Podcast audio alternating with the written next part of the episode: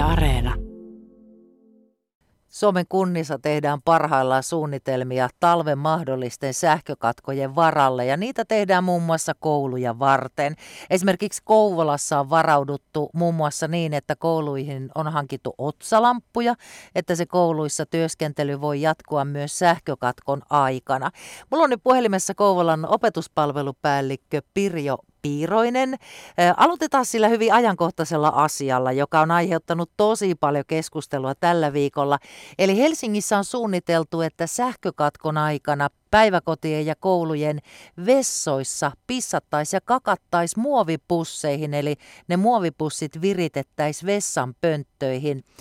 Onko tämmöistä mietitty Kouvolassa? Miten toimitaan sähkökatkon aikana vessoissa?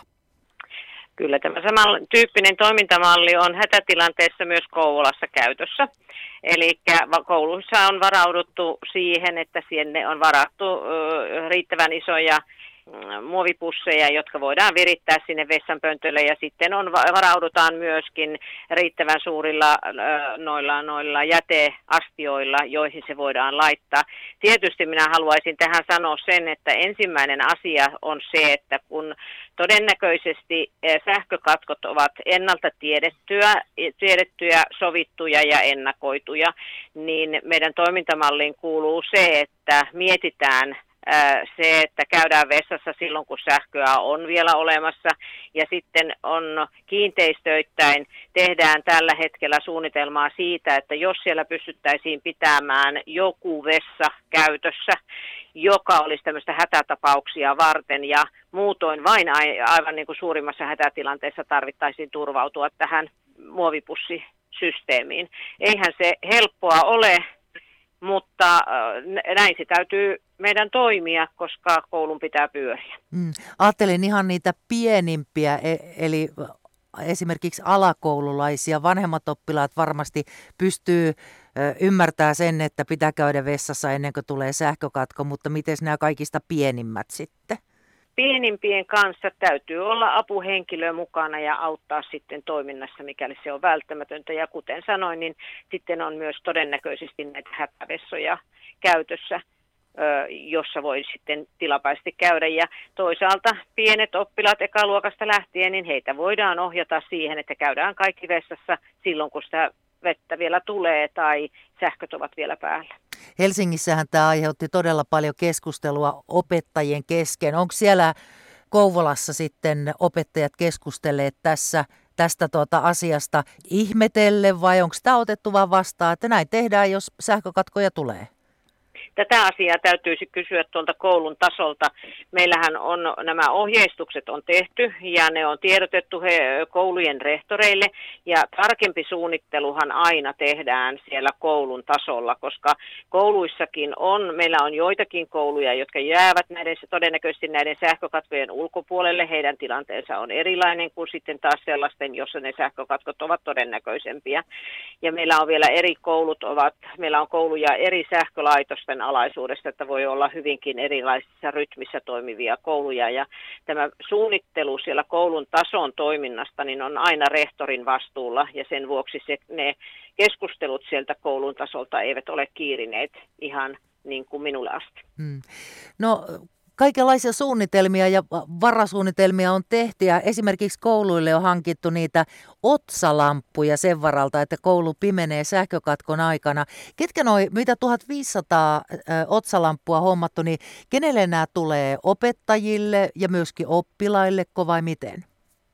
Kaikille äh, tällä hetkellä on varauduttu siihen, että kaikilla aikuisilla koulussa olisi otsalampu. Siellä on sitten tietysti muutamia varalampuja erilaisia tilanteita varten, mutta jokaisella aikuisella olisi mahdollinen käyttää otsalampua jolloin voidaan ta- varmistaa se turvallisuus. Siitähän siinä on kysymys ja toiminta. Siellä on Päivällähän pystytään toimimaan ilman ö, sähkövaloakin esimerkiksi ja on ihan turvallista liikkua, mutta käytävissä ja varastoissa voi olla täysin pimeää, koska ei tule, ole ulkoa tulevaa valoa. Ja toinen asia on sitten, että ö, kaikkein synkimpänä aikana, joka tässä muutaman viikon päästä on, niin, niin aamulla koululaisten aamu- ja iltapäivätoiminnan tulijat aikaisinta, aikaisimmat tulevat jo puoli seitsemän, on täysin pimeää ja sitten viimeiset lähtevät viiden, jopa viiden jälkeen koulukiinteistöistä, niin täytyy olla valoa, jotta voidaan huolehtia sitä turvallisuudesta, voidaan liikkua turvallisesti ja voidaan tehdä jotakin. Sehän voi olla sitten semmoista hämärähyssytyöskentelyä ja, ja ohjaaja tai opettaja voi lukea paljon tai voidaan yhdessä piirtää tai muovailla niin edelleen. Eli ne asiat on sitten tietysti koulutasolla määriteltäviä, että suunniteltavia opettaja ja rehtorin, että mitä tehdään silloin, kun ei valoa ole tai ei sähköä tule. Nehän voi olla oppilaalle jänniä aikoja sitten, kun onkin vähän Kyllä. erilaista. Eli nämä otsalamput ei tule oppilaille, vaan opettajille ja muille Kyllä. aikuisille. Kyllä. No mitäs muuta? Te olette jotain varavirtalähteitä hommannut ja... No tietysti turvallisuuden näkökulmasta on aina huolehdittava siitä, että koululla on toimivia puhelimia, on muutama toimiva tietokone vähintäänkin, ja jos sähkökatko olisi niin, että se kestäisikin sitten pitempään, niin pitää pystyä lataamaan tämän turvallisuuden takaamiseksi niin sekä joku tietokone että myöskin sitten puhelimia. Sitten on hankittu vielä, niitä ei tarkistettu, että jokaisella koululla on myöskin patteriradio, eli siitä, se on sitten sitä varten, että jos tietokoneet ja tietoliikenne ei toimi, niin radiossa voidaan kuulla sitten tiedotteita. Ja tämä on se, mikä meillä on niin kuin varmistettu, että jokaisessa kiinteistössä tällainen olisi. Onko noissa kouluissa vielä jotain sellaisia asioita, mitä pitää miettiä ja ruveta keksimään, että miten ne hoidettaisiin sähkökatkoja aikana? Kaiken kaikkiaan niin meidän täytyy miettiä, että pitää olla ehkä varautuneempi ja valmiimpi tekemään asioita eri tavalla kuin mitä on totuttu. Ja pitää varautua siihen, että, että vettä on, vesijuomapulloja voi olla, että niitä, niitä pyydetään tuomaan kouluun ja villasukkia ja ja että pystytään, pysytään lämpimänä ja toisaalta niin saadaan vettä tarvittaessa. Ruokapalvelut on varautunut omalla tavallaan ruokailun järjestämiseen. Sekin on ihan suunniteltu asia he, he pystyvät toimittamaan ruokaa riippumatta siitä, että tuleeko sähköä vai ei. Ja, ja kuljetukset tietysti kulkevat ihan normaalisti, eli tässä se oikeastaan nyt kokonaisuutena on lukuun ottamatta, että niin kuin sanoin, että pedagoginen suunnittelu ja se koulun kokonaispyörittäminen, niin se on siellä koulun tasolla tapahtunut. Kovolan opetuspalvelupäällikkö Pirjo Piiroinen. Tuntuu, että hyvin on suunniteltu, varauduttu mahdollisiin sähkökatkoihin.